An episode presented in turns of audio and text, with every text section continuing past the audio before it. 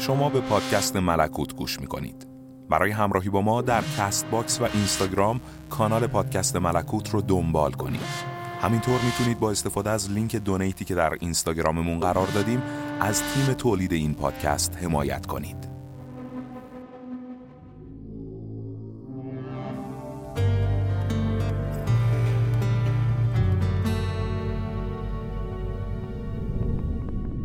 آخرین دیدار پیش از صبح دم. دکتر حاتم یک راست از دالان به اتاق همسرش رفت. معالجه آقای مودت خسته‌اش کرده بود. میخواست کمی استراحت کند و از آن گذشته تدارک سفر فردا را ببیند. زنش پشت به در کرده و بر زمین نشسته بود و بیخیال در گنجه به دنبال چیزی میگشت. ناگهان از حضور او یکه خورد، مثل کسی که غافلگیر شده باشد. برگشت و دستش را که چیزی در آن پنهان بود به سرعت به درون سینه فرو برد و بیرون آورد. اما همه اینها چند ثانیه بیشتر طول نکشید و چنین وانمود شد که او لباسش را مرتب می کند و از ورود شوهرش ذوق زده شده است. دکتر حاتم در دل زمزمه کرد: فکر کنم یه چیزی تو پستون بندش گذاشت. ساقی، فقط خودتو خسته میکنی. اونجا که چیزی نیست. لابد میخواستی یه چیز مرموزی پیدا کنی و سر به سر من بذاری. ساقی برخاست. دکتر حاتم به گرمی و مهربانی سخن میگفت: ما هیچ وقت چیزی را از هم مخفی نمیکردیم. اما بعید نیست که میخواستی با گنجه وداع کنی. آخه تو به همه چیز اونس گرفتی و امشبم که شب آخره. ساقی آرامش خود را باز یافته بود. قد کشید. زلف شبرنگ دراز و بافتش به نرمی و با پیچ و تاب ماری که آهسته آهسته جان بگیرد از شانه‌های سفید عریانش به پایین خزید. در چشم‌های سیاهش برقی زد. همینطوره، ما به هم وفادار بودیم، مثل این شکو به اربابش. اما لازم نبود شما به من تذکر بدین. دکتر حاتم بر لب تخت خواب بزرگ دو نفره که اکنون آشفته و به هم ریخته بود نشست و از خستگی آه کشید و به تلخی لبخند زد. دردمندانه می‌کوشید که به ساقی چشم ندوزد تا نشان بدهد که مشکوک نشده است. اما گاه به گاه نگاه کدر و بی احساسش بر سینه و پستانهای او می‌افتاد و بعد به تندی مثل پرنده‌ای پر می‌زد و در فضا ناپدید می‌شد.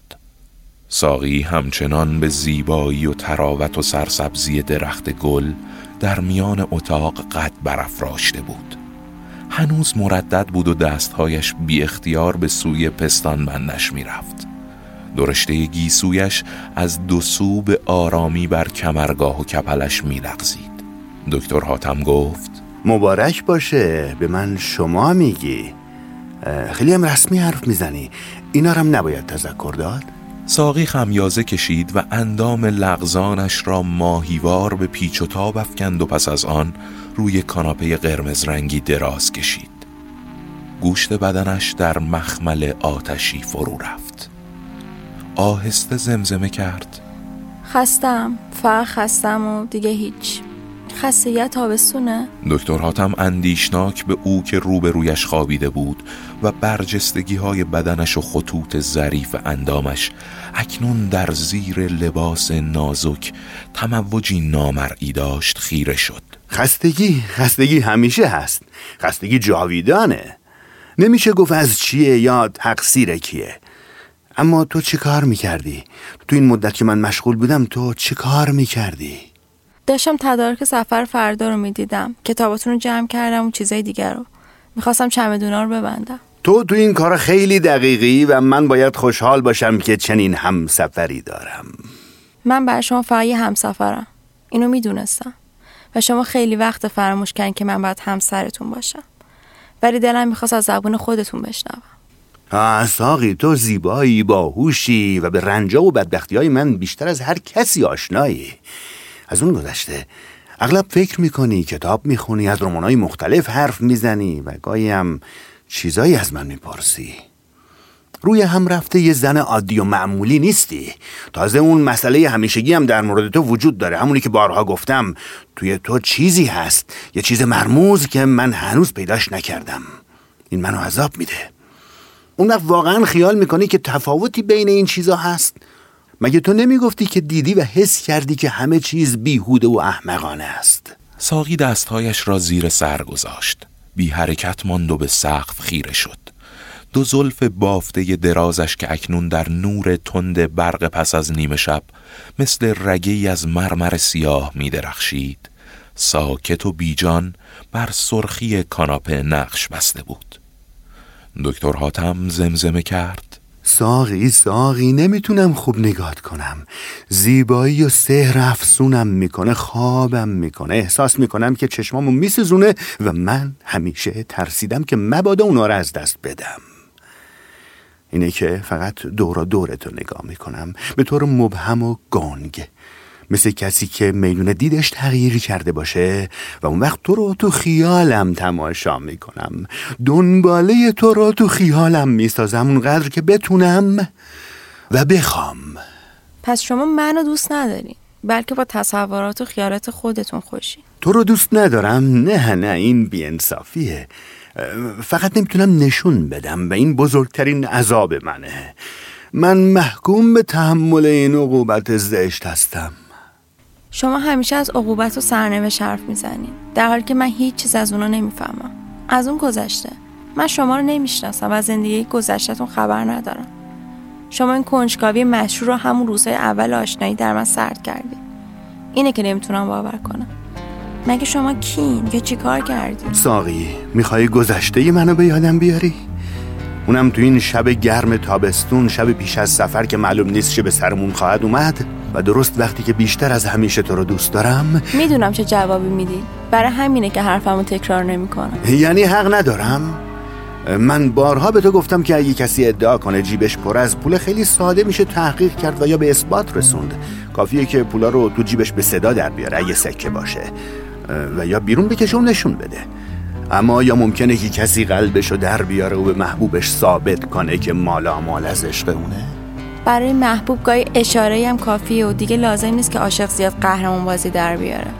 دکتر حاتم دستهایش را به کمک گرفت و چهرهش را پرچین و شکن کرد تا حرف خود را نظیر مسئله مشکلی برای ساقی اثبات کند. اما پیشا پیش می دانست که شکست خواهد خورد و لحنش مثل صدای شاگرد درماندهی که دیگر نمی داند از چه راه به حل مسئله بپردازد، گویی از رطوبت اشک نمناک شد. ساقی ساقی، آخه تو نقش آرزوهای منی، زیباییت به گریه میندازه منو و جلوی اون یه دفعه خودم رو پاک و معصوم احساس می کنم. اما از این زیبایی من چه سهمی دارم؟ چه سهمی داشتم؟ همه و هیچ. با اون که روبروم خوابیدی، فرسنگ ها با من فاصله داری و درست به اندازه همون آرزوها و همون بهشت خدا دور دست و دیریابی و من فقط بوی تو رو میشنوم و صدای شیرین تو. ساقی بلند خندید و برخاست و بر لبه کاناپه نشست و باز خمیازه کشید. خستم. خستگی چیه؟ از حواس یا تنهایی؟ کمی هم حالت تعو دارم. این چیه؟ این چیه که درون توه، توی لبها و نگاهت که من هنوز پیداش نکردم؟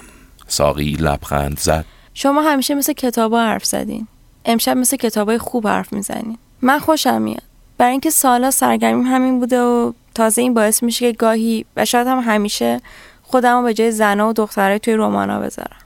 تو تو از جواب دادن تفره میری. اینم سرگرمت میکنه؟ نمیدونم از چی حرف میزنین. من تو خودم چیز عجیبی سراغ ندارم. م... پس چی بگم؟ ولی اینو خوب میدونی که چطوری باید مسخره کرد و به بازی گرفت. خیلی خوب، اما این چیزا دیگه برای من مهم نیست. باید خوب درک کرده باشی و من همیشه آمادم که اعتراف کنم که تو زیباتر از همه زنای من بودی. سینه ها و گردنت و اون روزایی که به خاطر من لباس بنفش رنگ میپوشی. اما اما من میدونم که به تو بد کردم و برات شوهر خوبی نبودم و تو در کنار من توی این تاریکی و تنهایی روز به روز پژمرده تر میشدی و افسرده تر. تو دستای جوون لازم داری، دستای وحشی که سینه هاتو فشار بده و لبای گرمی که گردنتو ببوسه، بو کنه و گاز بگیره. اما اما من چی دارم؟ خیلی خوب خیلی خوب، باز میدونم الان چی میخوایم بگین. اما دستای من پیره و لبهام یخزده. دیگه عادت کردم. ولی بالاخره مقصودتون چیه؟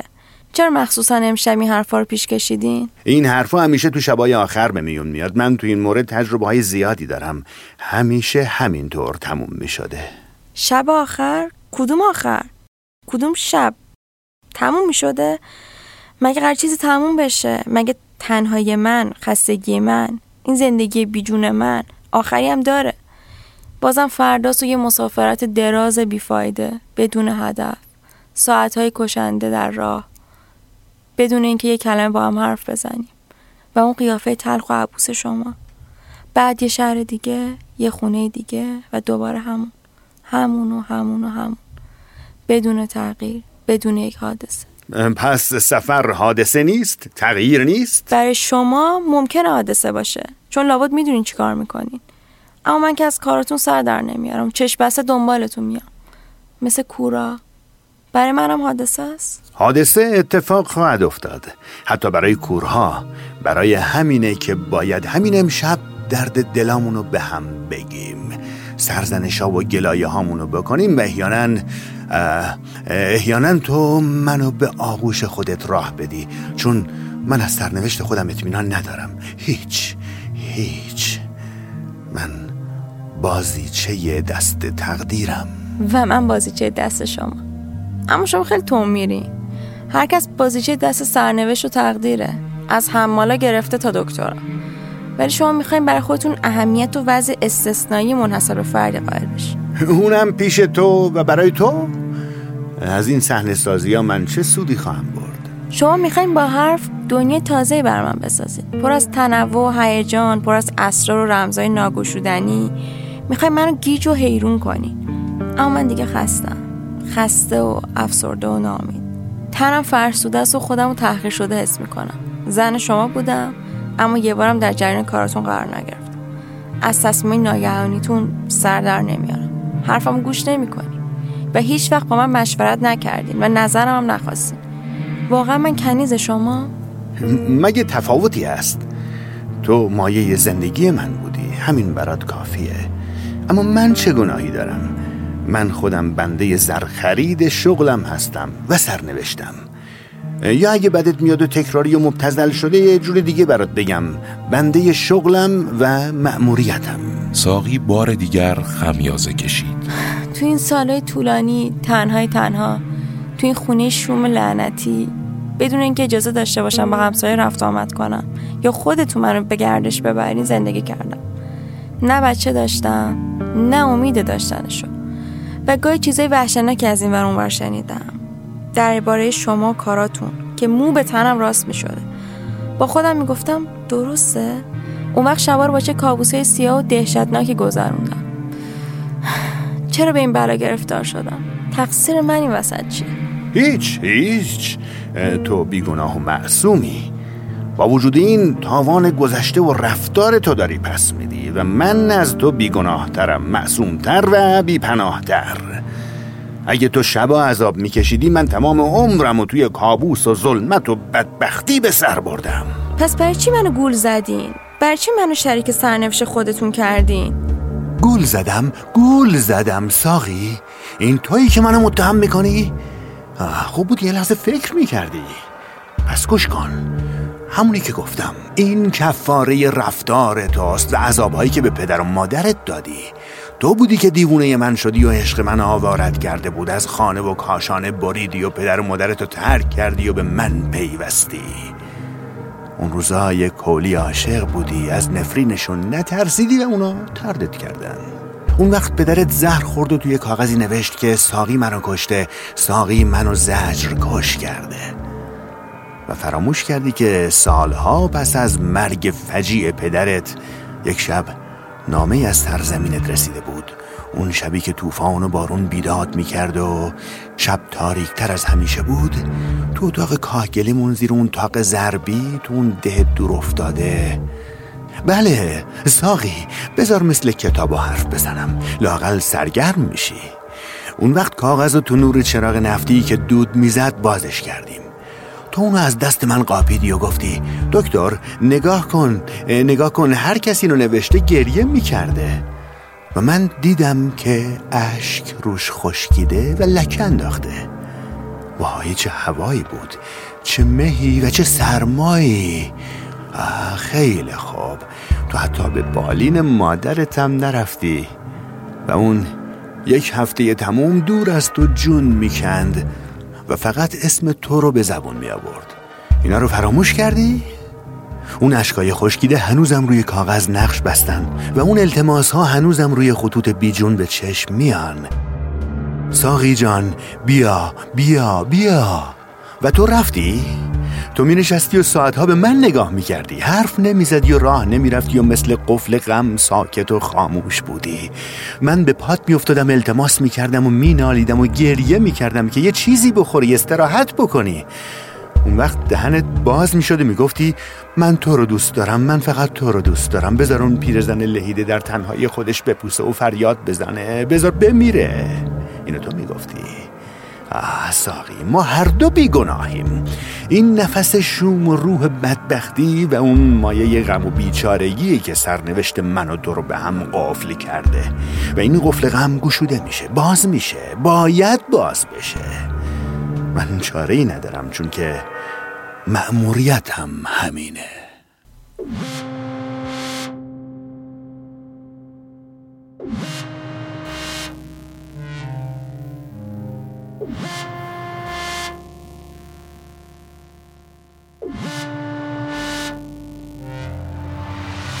صدای منو از ملکوت میشنوید. برای همراهی با ما لطفاً در اپلیکیشن کست باکس پادکست ملکوت رو سابسکرایب کنید و عضو کانال بشید. همینطور صفحه اینستاگرام ما به آدرس ملکوت آندرلاین پادکست رو دنبال کنید تا راز ملکوت رو از دست ندید و از اجراهای زنده و اپیزودهای جدید ما باخبر بشید. پادکست ملکوت محصول یک کار گروهیه که برای شما انجام شده و بدون اجبار به پرداخت هزینه در اختیارتون قرار میگیره. هرچند شما هم میتونید برای حمایت مالی از پادکست از لینکی که در اینستاگرام قرار دادیم استفاده کنید.